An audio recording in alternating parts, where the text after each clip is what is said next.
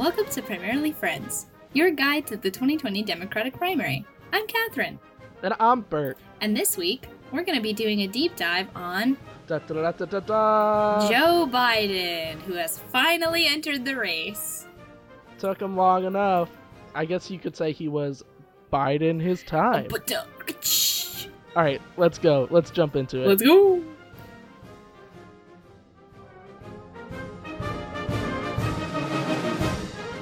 Joe Biden was born November 20th, 1942 in Scranton, Pennsylvania. His full name is Joseph Robinette Biden, and he went to the University of Delaware, and then after that obtained his JD from the law school at Syracuse University. After graduating from law school, Biden returned to Delaware, where he had grown up after being born in Pennsylvania, to work as an attorney, before quickly turning to politics, and served on the New Castle County Council from 1970 to 1972.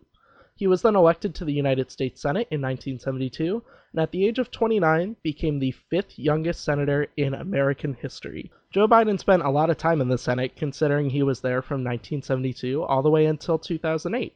As a senator, he had three main areas that he focused on: foreign relations, criminal justice, and drug policies. As far as foreign relations goes, he quickly became the ranking member and then the chair of the Senate Foreign Relations Committee, which is widely regarded as one of the most important and powerful subcommittees in the Senate. And during that time, there was a huge issue going on in Eastern Europe, and he was one of the big proponents of NATO doing an armed intervention in Kosovo because there was ethnic cleansing going on there. And NATO wanted to intervene on behalf of human rights and to prosecute and arrest the people who were perpetrating crimes against humanity. And if this was a work of literary fiction instead of real life, you could say it was foreshadowing for his pro-Iraq War vote later on. Yep, absolutely. I definitely think that his support for armed intervention in the Kosovo conflict was very indicative of where he would go later when he voted for the Iraq War. To be fair, as I'm going to give this disclaimer a lot of Democrats did also vote for the Iraq War, and very few, including Senator Bernie Sanders, voted against it. So it's not like he was out of step at the time, it's just we've looked back at what the Democratic Party position was at the time and realized that it was wrong, but he was a very big proponent of it. Similarly, he also was a big proponent of the war on drugs, famously started kind of during the Nixon administration, but really ramped up during the Reagan administration, and he was instrumental in passing several big bills in the Senate that aided the presidential, quote, war on drugs, and enforcing three strikes you're out rules, which imposed very harsh minimum sentences on low-level drug offenses. Yikes. Yeah, big yikes. That's all I've got to say about that one. Once again, lots of Democrats voted for it at the time, including eventually in the Senate, Hillary Clinton, and the president at the time in the late 90s, Bill Clinton. This was third-way centrist Democrat orthodoxy, and Joe Biden was riding that centrist train. Beep, beep. Beep. Choo, choo, choo, I guess. Not beep, beep. Yeah. And once again, we've kind of moved on from that and have realized that the Democratic way of thinking about the war on drugs in the 90s was bad and not the right thing. And so, once again, it looks like he was kind of on the wrong side of history, along with lots of other people. Finally, can't talk about war on drugs without talking about criminal justice. And as I touched on before, the three strikes and you're out rule was something that he was a big proponent of, and has honestly resulted in a very large population of criminal inmates being in jail for really low-level, non-violent drug offenses that, in my own opinion, they should not be serving such long sentences for in prison. It's a little ridiculous. Absolutely. Especially drugs like marijuana. I mean, we could have the marijuana discussion, but, like, classifying marijuana in the same category as, like, heroin is so ridiculous, and I think it only leads to injustice. Absolutely. And as Hillary Clinton found out in 2016, the rest of the Democratic voters have moved on to much more liberal stances and have also recognized that these policies had an outsized effect on African American communities and communities of color in general. So not great. Kind of a yikes. Another kind of yikes was when he voted for the constitutional amendment to overturn Roe v. Wade, but he has since said he regretted the vote. Yeah, I read a lot of his interviews from the time and lately where people have thought to ask about this. He seems to have been very conflicted, or at least painted himself as very conflicted directly after the vote. He eventually ascribed his vote towards voting yes for two main reasons. One, he knew that the constitutional amendment was not going to actually happen, so he didn't feel like his vote would actually have large-scale policy consequences, and therefore he then felt free to vote his conscience at the time, and at the time he was an extremely devout Catholic. He says he still is, but, you know, we don't know the man's heart. But I don't want to say he blamed his Catholic faith for the vote, but he definitely ascribed one of the reasons he voted for that constitutional amendment to overturn Roe v. Wade to his religious beliefs. Since then, he has said that he regretted voting yes and feels like he should have voted no.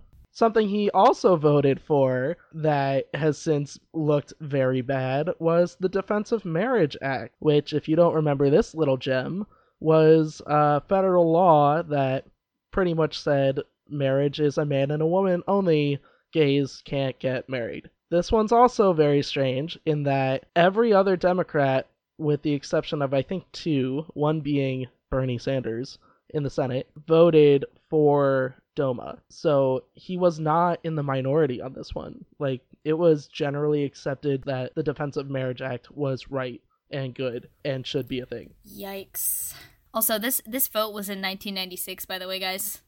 Not that long ago. Yeah, not long ago. The year I was born. Me too. We're babies. Yeah. So, just another one of those. Was he wrong? Yes. Was he, wrong and in the minority? No. He just kind of went along with what his party was doing. Exactly. Which kind of sucks when your party's doing something bad. Yeah, and most of the 90s and late 80s for Democrats was pretty much Republican light. Yeah, pretty much. If Republicans were Budweiser, Democrats were Bud Light. Oh my god. It's true. They were just the diet soda version.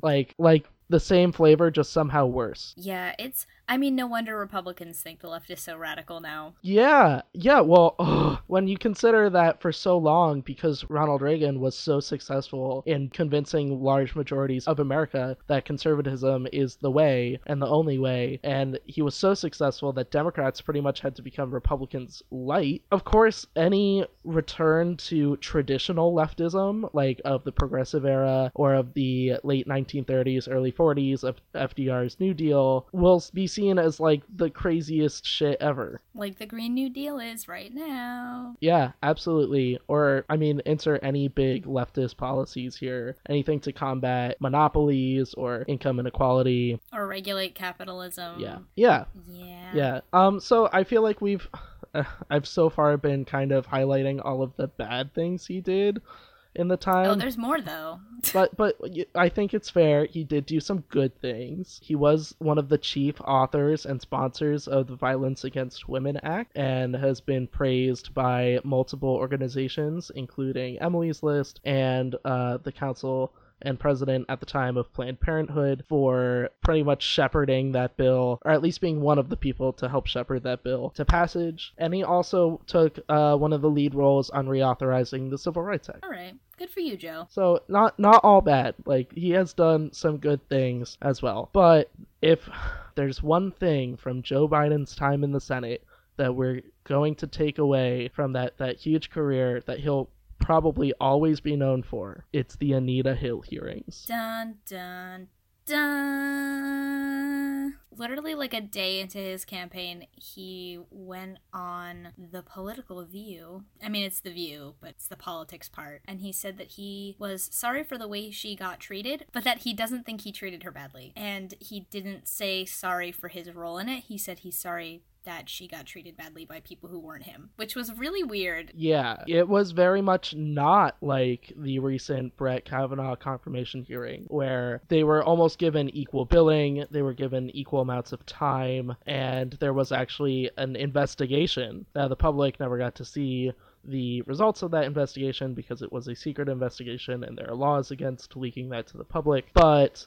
at least there was some sort of effort made to investigate Brett Kavanaugh before proceeding with his confirmation. I have a lot of feels about that. I'm sure we can do a whole episode on Supreme Court nominations, but if we all thought collectively as a nation that the Brett Kavanaugh hearings were rough TM and just hard and maybe bad, the Anita Hill hearings were like handled so much worse. So she had credible accusations of sexual harassment in the workplace when she worked for the department that he was overseeing at the time, and she was pretty much just treated terribly.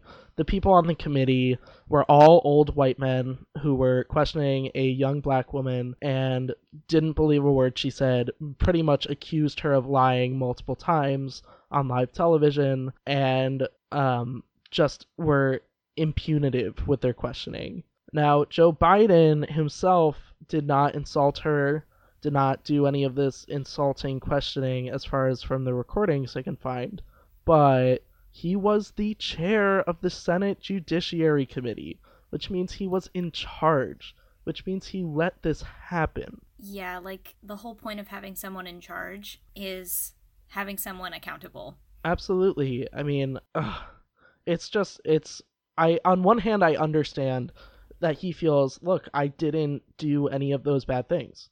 Like, that's true. You did not do, as far as I can at least find in my own personal research, any of those bad, awful things to Anita Hill. But at the same time, you were the person in charge and you didn't stop it and you were there. And the fact that he, like, won't take responsibility for his role in the problem, it's not like you were just in the room. Like, you were in charge. It's your job to handle stuff like this, and you kind of dropped the ball, my dude. And I think it's important to keep in mind also that when Anita Hill was testifying, the Senate was 98% male. Yes, and the Judiciary Committee was all male. Mm-hmm. 100% male. And her testimony, like, sparked this wave of women running for office, but, like, before this, it was really just an entirely man's world in Congress and the Senate. Yes, the congressional elections that took place directly after the Anita Hill hearings became known as the Year of the Woman, the first Year of the Women. Mm-hmm. And then obviously we would see a repeat of that in 2018. So that's Anita Hill. Let's talk about his personal life. Oh no, VP time. Oh my god, VP time. I literally skipped it. It's only like 4 lines. Okay. So finally, he ran for president a couple times, which we'll get to a little later in our discussion. But in 2008, he lost pretty badly in Iowa, coming in 5th place. But Obama thought he needed a white Midwestern man to balance out the ticket, considering he was a black man from an urban city center, and he bet right because he beat John McCain and Sarah Palin with his ticket to become President Obama and Vice President Joe Biden. He spent 8 years in the White House, and they were really uneventful, honestly. The best thing to come out of it was that he became bros with Obama. There's lots of memes about it. They made friendship bracelets. It's super cute. And Obama said that he actually gave him a lot of solid advice that he did follow. He sought his opinion out. He, being Obama, sought Joe Biden's opinion out on multiple matters, especially when it came to foreign policy. And the best part of Joe Biden being vice president is that he dropped the F-bomb while a microphone was still on when Obama was announcing the passage of the Affordable Care Act. Didn't realize that he was standing super close to a microphone that was still turned on at the lectern, and he said, wow, this is a big effing deal. I mean, it was a big fucking deal, Joe. That's true. It was. It objectively was a big effing deal, but... Oh, am I not allowed to say fuck? Are you policing me? No, you know, this is a free country. You say what you want. It was a big effing deal, Joe. You were right. Yes. Just not a good look when the vice president's dropping F-bombs. But this was back, I don't know, in like 2010, before we had a president who bragged on tape about grabbing women by the pussy. So. And who curses up a storm on Twitter literally every day. Yeah. So how far we've fallen. Although, I mean, Trump does get criticized for that a lot. Like, it's not just accepted on Twitter. Like, people do give him shit for lack of a better word, for that. So yes, all of those sanctimonious evangelicals get their panties all up in a twist and then vote for him anyways. Yep. I think Joe Biden's biggest strength is his ability to, like, just kind of smoothly avoid doing controversial things. Or at least when he was vice president, he pretty much avoided controversy the entire time. Yes. He was hardly ever in the news. He just talked to Obama in private about foreign policy and did some funny things sometimes and, like, was pretty chill all around. That was what he did, and he was good at it. Yeah, I mean, he mopped the floor with Paul Ryan in the 2012 vice presidential debate. Which, he did, like, yes, I remember If you watch those debates, I'm so sorry, that means you're a political nerd like me, because they're awful. But he did a done good job in that one. Yeah, he's clearly been around the block. He knows what he's doing. He's got experience. I'll give him that. Yes, loads of experience. Okay, now we get to the hard stuff. The sads. Yeah, this is the part of our story where it gets a little bit sad. Joe Biden has had, obviously, a pretty great life, being in the Senate for so long and being vice president, and he's very well liked, but his own personal life has also been full of tragedy and loss. About a month after winning his first Senate election, his wife and infant daughter were killed in a car accident in Delaware, and his two sons were also in the car, and they were seriously injured. I can't even begin to fathom what that would be like, losing your life partner and an infant daughter. Gosh, what an emotional roller coaster, going from winning your first Senate seat to losing everything almost. And he thought about suspending his political career, not taking the seat during inaugurations in January. But apparently the people around him and his loved ones persuaded him to take the oath of office to join the Senate that January in 1973, which, once he was in. He went on to win re-election 6 times in a row, and he became Delaware's longest-serving senator. But what a tragic way to start your political career, yeah. He did eventually remarry. In 1977, he married Dr. Jill Jacobs, who is now an educator and college professor, and they later had another daughter. And then, that was not it. While he was vice president, one of his sons that was in the car that day that his first wife and first daughter were killed, Beau, was diagnosed with terminal brain cancer. And I think we might have mentioned that Joe Biden was thinking of running in 2016, and one of the reasons he didn't run was that Beau Biden died of brain cancer in 2015. Yeah. If you haven't yet, there is an interview Joe Biden did in 2016 with Stephen Colbert on The Late Show. And it is not only one of the best interviews Stephen Colbert has ever done, one of the best interviews Joe Biden has ever done. I firmly believe that it is one of the best interviews ever recorded on television. And it's raw, it's emotional. They talk about Beau, they talk about his life. And there's no bullshit in it. There's no veneer. There's no, like, fakery or anything like that. We'll link it in the show description. It is absolutely worth a watch. It's just incredible. So that's why he didn't run in 2016, because he was mourning the loss of his son. And also because he was discouraged to run. Also, by Obama. Yeah, President Obama sent a senior advisor to him and said, hey, look, we're putting all of our chips behind Hillary, so, don't do it. Don't do it. And he was like, that's cool. I'm going to go chill out for a little bit then. Yeah, he kind of disappeared after that. He campaigned for people in Republican swing districts in 2018, but that was really it. And now he's back again for 2020. Okay, so I've been doing most of the talking so far, but I think it's time to share the wealth. Let's talk about why now? Why 2020? So part of the reason why 2020 is that before his son died, he made Joe promised that he would run for president at least once and more time in his life. I say one more time because Joe Biden tried to win the nomination in 1988 and did not. And he also tried to win the nomination in 2008, which he also did not, obviously, because he ended up being the vice president instead. So, yeah, he had 2 failed tries and now he's back again in 2020. I think that's a pretty big motivator. I mean, if your adult son makes you promise him that you're going to run for president and then he dies, like, geez, you better run for president. Yeah, like, but don't do it in 2016 because Hillary is running, so you can't. Because that's her turn. It's her turn. Oh, my God. Sorry, I'm a little salty about it still. I am also salty about it, but it's okay. So, why 2020? Joe Biden seems to have this idea that he is the best person to beat Trump, which literally every 2020 candidate has said. Yeah, that's pretty much table stakes at this point. Yeah, it's pretty much just like, they all are like, yeah, let's beat Trump. Literally his donation page says, give now and let's go. Donate to help beat Trump. So he's like already pitching himself as floating above the primary and the person to take on Trump. Yep. And I mean, Kirsten Gillibrand's doing this too, but you know, she's not getting any press about it. Whatever. I'm not salty about it. I don't know. Maybe if she could get her numbers up in the polls. Why are her poll numbers so bad though?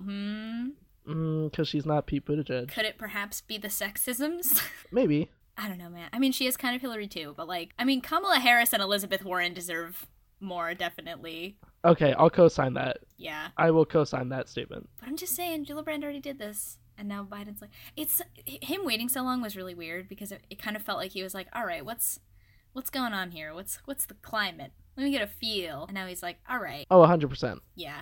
So, I thought it was a pretty smart move, just because everyone announced so early for this election. Even though it was a little annoying... for making our Twitter cover photo. It's fine, Joe Biden. I forgive you. It's okay. I changed it. We're good. And if you don't know what Catherine's talking about, you should go follow us on Twitter. @PrimeFriendsPod on Twitter. Follow us. And then tweet at us. Yeah, please tweet at us about how much you love Joe Biden or whatever. Please do it and tag. Just put #Catherine at the end. Thank you. Oh, man. I mean, yeah, why 2020? More like, why not 2020? You know what I mean? Honestly, that you could say that for all of them. Exactly. They're all like, screw it. If ever there was a time in modern politics where we won't have a two-term president, they're thinking it's going to be Donald Trump. Mm-hmm. I'm hoping it's going to be Donald Trump. Gotta say. We're all hoping. We're all praying. That's why I'm voting for Howard Schultz in 2020. Oh, my God. Kill me. I will not. So, real quick before we get into our hot takes, it's time... for the polls. Poll roundup. Yeehaw! That's a whip crack. Hell yeah. So, the current 2020 Democratic presidential nominees are polling at... Joe Biden is in first with 29.3. He is up from last week by 6.3%. Sanders is polling at 23.0. He is up a little bit too. I think last week he was at 21. Kamala Harris is sitting at 8.3.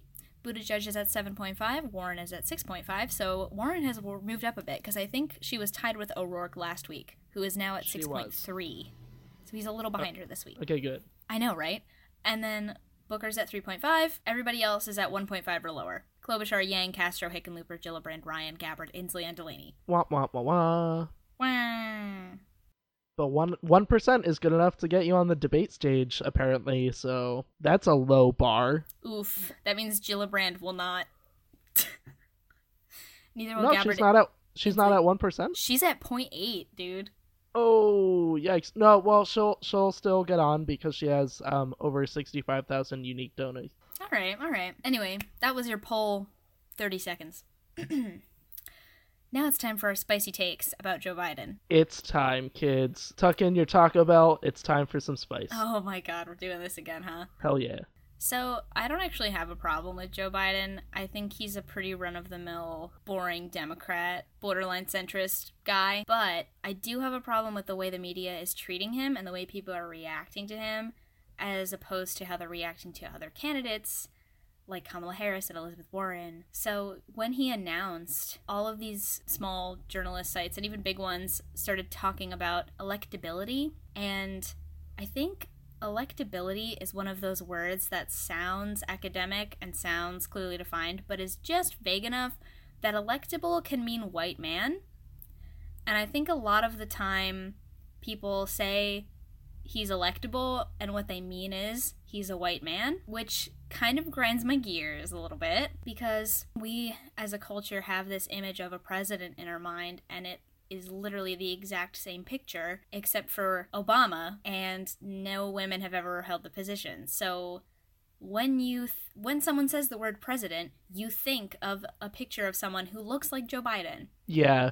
So we're already primed to see him in the White House. You know what I mean? Absolutely. NPR had an article about Joe Biden as a white straight man. Is he the safest bet against Trump, right? And as we've already said, Joe Biden has positioned himself as the best candidate to beat Trump. And in the article, they break down this weird phenomenon where people keep saying, I'd love to vote for a woman, but I don't think that women can win because I think that there are men who would just never vote for a woman, and that means that they can't win, right? And I think that that comes from nowhere because we just elected a ton of women, and women of color especially, to Congress, and we actually did elect Hillary Clinton. If you were just going by the popular vote, she won. It's just the Electoral College. It messed everything up. Hate it.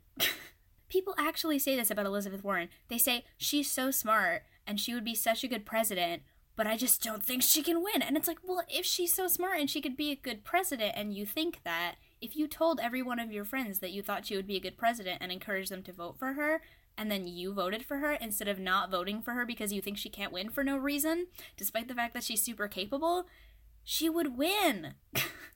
Like, if everyone who said that voted for her and got, 20 people to vote for her, she would win. And it's really frustrating to see people telling smart, capable women with really good policy that they can't win because of their gender. Now, what would you say to people who say, we tried this in 2016. We had a incredibly smart, policy-oriented woman who had a proven record of success go up against probably the most misogynistic president of the past 20 or 30 years and lose. I would say that that wasn't because of the fact that she was a woman. You know what I mean? I think... You think that was unique to Hillary? Well, no. I just think that a lot of people are like, oh my God, this is proof women can't do this. It's like, well, she's the only woman who's ever actually tried to do it. She's the only woman who's gone that far. So... you can't say that, we tried this once and it didn't work. Oh, well. What are you talking about? Of course we can try it again. I think that she lost for a lot of reasons, and obviously sexism played a role, but I don't think that was her main downfall. She didn't campaign heavily enough in swing states, especially in the Midwest. She did not get the young vote at all. Now, are you concerned at all that might happen to, let's say we nominate Kamala Harris or Elizabeth Warren? I think the main difference between them and Hillary is that Hillary, I think to a lot of people, represented the establishment, especially because of her direct opposition from Bernie Sanders in the primary. So I think it was hard for her to shake that image of I'm the status quo, I'm the establishment, I'm, big money, I'm the Clintons, we're the Clintons and all that stuff. But and then Trump was just this complete wild card going against tradition, absolutely just going against everything, shitting all over politics and what was considered acceptable. Yes. And I think a lot of people who felt something wrong in this country identify with that, especially people who don't like Democrats anyway or were on the fence about it. And I don't think you can attribute Hillary's loss to just her being a woman. I think that's extremely reductive and unhelpful. Okay Because I mean, it's just how does she represent all women? How? Well, you said it yourself. We've never had any other person. And I think people are doing the things that humans do, where we base our judgment partially or in whole based off of the past and recent past. And one experience, and yeah. That is, unfortunately, the recent past. Yeah. But especially someone like Kamala Harris is so different from Hillary. Elizabeth Warren is so different from Hillary in terms of policy. Oh, yes. 1,000% agree. So it's just because they're all women doesn't mean they all are the same candidate, essentially. And I get it, just because they're white men doesn't mean they're all the same candidate, essentially, Catherine. Don't generalize everyone. Now, may I ask you a question? Uh-huh. It's a little controversial, and I just want to make it clear that I'm playing devil's advocate a little bit here. Now, there's a pretty common criticism that, let's say, Joe Biden or Beto O'Rourke, he doesn't represent the best parts of the Democratic Party because he, by virtue of his upbringing, being a heterosexual white man, doesn't have the lived experience that a black woman in the South has, or that a gay man has, or that insert any sort of minority identity here has. Do you feel that that goes both ways? Now, like, would you feel that Kamala Harris doesn't have the ability to really address or understand the plight of, say, not to use an extremely overused group of people in the national media, but like, let's say people in Appalachia, poor white people in old coal mining towns? So it's not the same thing at all.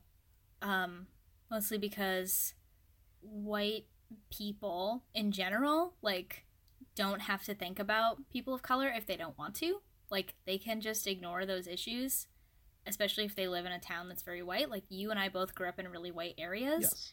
And I didn't really realize the lack of diversity in my hometown until I went to college in North Jersey. And, like, even then, my college was, like, 75% white. Yeah, Ramapo isn't exactly a bastion of diversity. Once I actually, like, looked at the statistics between my town, like, no, it's actually just that my town is 10% whiter than the national average. And, like, it's not the same as a black person who has to live in a white-dominated culture, who has to think about white people and, like, navigate through a world made for white people and built around white people.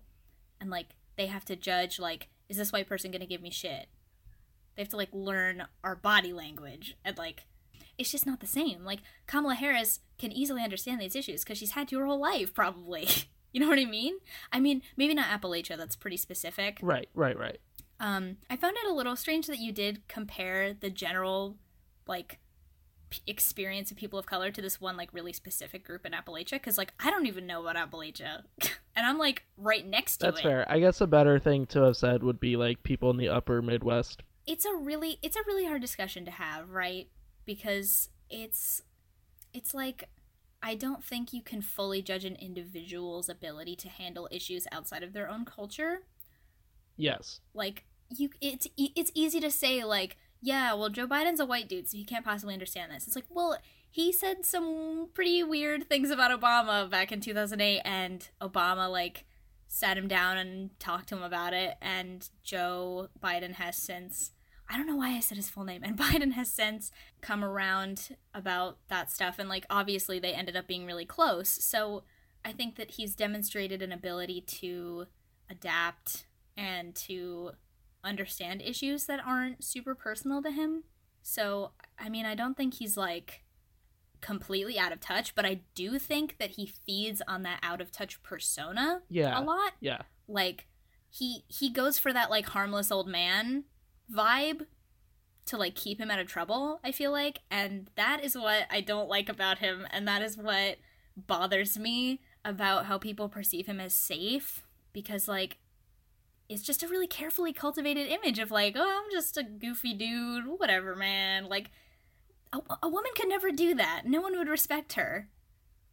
Sarah Palin tried doing it, and she lost super bad, and people made fun of her the whole time. That's true. I'm trying to think. Yeah, like, Nancy Pelosi couldn't do that. This is a very good challenge. I'm trying to think of high-level government female officials that I could think of pulling that off, or have pulled that off. And I'd like to think I'm pretty knowledgeable about, you know, big politicians. Like, I know a lot of names and the positions they held, and I'm failing at the moment to think of any that could pull off that kind of persona, so to speak, that kind of, like, gaffe-prone, oh, well, that's just them. Excellent point. So anyway, that was my opinion about, not even about Joe Biden, just, like, about the kinds of discussions that he sparks as a person. Yeah. I personally don't share a lot of your issues with him, but if I was to have a big issue, it would be mostly his moderate stances. Now, to be fair, I mean, we share that. We are recording pretty early after his announcement. He announced on Thursday. We're recording the weekend after, so his campaign website isn't really complete, doesn't have specific policies, and he's only done a handful of interviews, and he's been very vague. But to be fair, so are every other candidate. Within the first week, they eventually roll out policy details. You know, give it a month or so. But we're all expecting, and he has been dropping hints, that he is going to run as a moderate. And as a progressive, that makes me feel not great. Yeah, I just feel like we should be moving on from that Democrats have to act like Republicans to get votes thing. Yeah. Oh my gosh. Perfect circular back to his Senate time. Our discussion about that phenomenon after Reagan really kind of solidified it for me. Like, that's what a lot of these moderates are doing. Like, they're just trying to make this work still. Like Nancy Pelosi, she was around during that time. Yeah. You know? That's the difference. Like, they're still kind of trying to toe this line, even though both parties are getting more and more diverged from each other. Yes, absolutely. Yeah, I definitely think that he, and you could say this, to be fair, about, like, Amy Klobuchar, who I think we have neglected to mention a lot, but we should talk about her a little more in discussions, because she is also running as a moderate, especially from an upper Midwestern state, and her and Joe Biden, and you could probably say this about Beto as well, they are doing this sort of, oh, well, we have to be Republican light in order to win in America. And I think that was true directly after Reagan, because he was such a cultural phenomenon and he moved the country so far to the right. But I don't know if that's still true today. I think it's less true than it's ever been since the 1980s. Yeah, you know? I mean, to point to some mile markers, President Obama winning 2 terms. And to be fair, as a super progressive, Obama fell short in some key ways for me. But he was very liberal, especially compared to, like, Bill Clinton. And, you know, also Bernie Sanders running as a Democratic Socialist in 2016 and winning 45% of the vote in the Democratic primary. I hope if Joe Biden wins the nomination, he will become a Trojan horse for progressive ideals. That is what I'm hoping. That is a good hope. That is, I think that's a good optimistic note to end this discussion on Uncle Joe with, because I share your hope. Or we could just, you know, elect Elizabeth Warren and get our heads out of our asses. Yep, that would be great too. Or like Kamala Harris, or, you know, any other competent person. Or Pete Buttigieg, though, to be fair, I'm not really sure if he's moderate or progressive, because he's pretty squishy. You're gonna die on this Buttigieg hill. Oh, I love him so much, yes. All right, thank you all for listening very much, and if you have any hot takes to throw at us on Twitter, maybe think about it first, but if you're still dedicated to it, it's @PrimeFriendsPod on Twitter, or you can email us primaryfriends@gmail.com. Don't think, just tweet. I can't endorse that. That's how the president does it. Don't think, just tweet. It's true. Don't think, just tweet. Yeah. Just 1, get mad. 2, tweet. 3, profit. Exactly. I've been Bert. I've been Catherine. Bye. Bye.